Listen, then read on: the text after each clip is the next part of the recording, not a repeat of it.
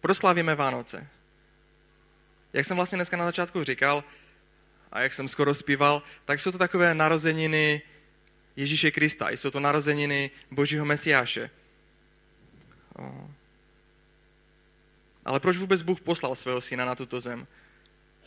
Bylo to snad proto, abychom věděli, jak nazvat rozdělený letopočtu, že to bude před Kristem a po Kristu, nebo to byl důvod, jak obohatit všechny, nebo všechna nákupní centra, jak obohatit úplně všechny ty prodejce, kteří teď maximálně prodávají, aby nás zasáhl co nejvíce ten konzum, proto slavíme Vánoce, proto slavíme Ježíšovo narození. O, jsem přesvědčený o tom, že drtivá většina z nás tady známe ten pravý důvod. Víme, proč slavíme Vánoce. A v Lukáši čtyři šestnáct až devatenáct se píše toto. Když přišel do Nazaretu, kde byl vychován, přišel podle svého zvyku v sobotní den do synagogy a vstal, aby četl. Podali mu knihu proroka Izajáše a když ji otevřel, nalezl místo, kde bylo napsáno toto.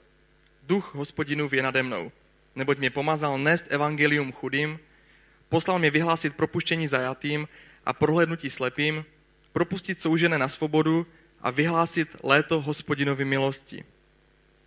Já tady z těch veršů tak nějak chápu, že opravdu Ježíš byl na tuto zem poslán kvůli nám. Souhlasíte se mnou určitě. Bych vám teď řekl takový jeden příběh, který tak trošičku ukáže na tu myšlenku, se kterou bych se chtěl sdílet. A je to příběh, který možná už jste někde slyšeli nebo četli, o jednom americkém vojáku z Vietnamu, byla to válka ve Vietnamu, kdy vlastně on tak nějak tam byl v tom boji a teď se blížil nebezpečně tak nějak jedné našlapné mině, kterou neviděl, ale jeho druhý kamarád, byli to dobří přátelé na bitevním poli, ze svého výhodnějšího postavení tu minu vidět mohl. A on tedy vylezl ze svého úkrytu a na svého přítele začal křičet a varoval ho. Ale přesně v tom okamžiku, kdy ho varoval toho přítele, tak zazněl výstřel a zasáhla přímo toho člověka, který, který ho varoval. Zasáhla přímo toho statečného muže, který, který umřel. O pár let později se už ve Spojených státech konalo takové vzpomínkové shromáždění.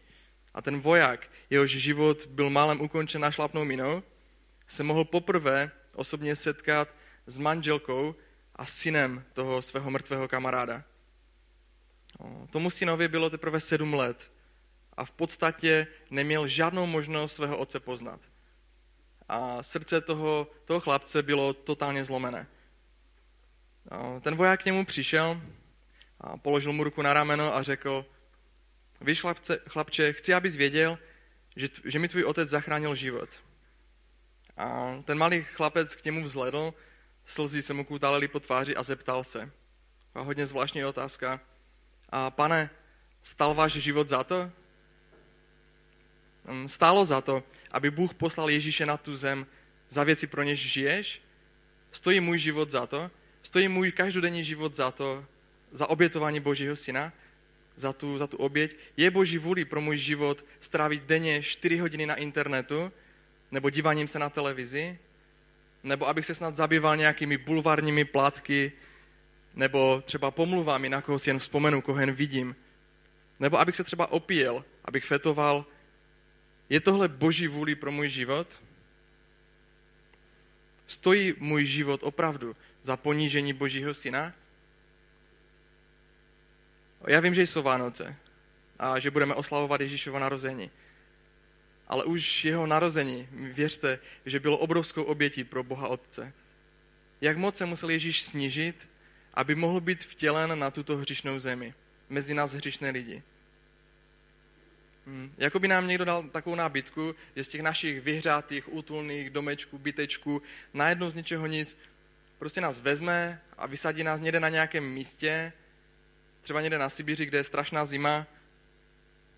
A nejenom, že tam je zima a že nemáme co jíst a že na tom budeme strašně špatně, tak nás všichni ti lidé kolem nás strašně nenávidí. Chcou nás zabít, ale my je přesto budeme milovat, ty lidi.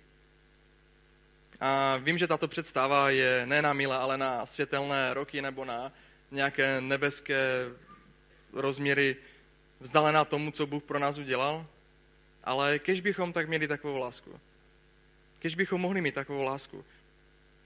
Markovi deset čtyřicet čtyři čtyřicet pět se píše, ani syn člověka přece nepřišel, aby se mu sloužilo, ale aby sloužil a aby dal svůj život jako výkupné za mnohé. Ne, aby se mu sloužilo, ale aby sloužil. A tak nebyli jsme spaseni proto, aby si nás Bůh někde vystavil jako nějaké trofeje nebo nějaké vítězné poháry.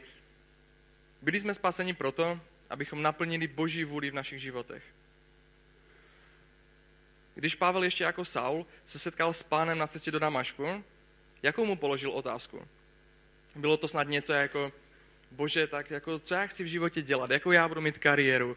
Kolik já vydělám peněz? Kolik budu mít aut? Kolik domů? Tak co já, jako, já, co já v tom životě chci udělat?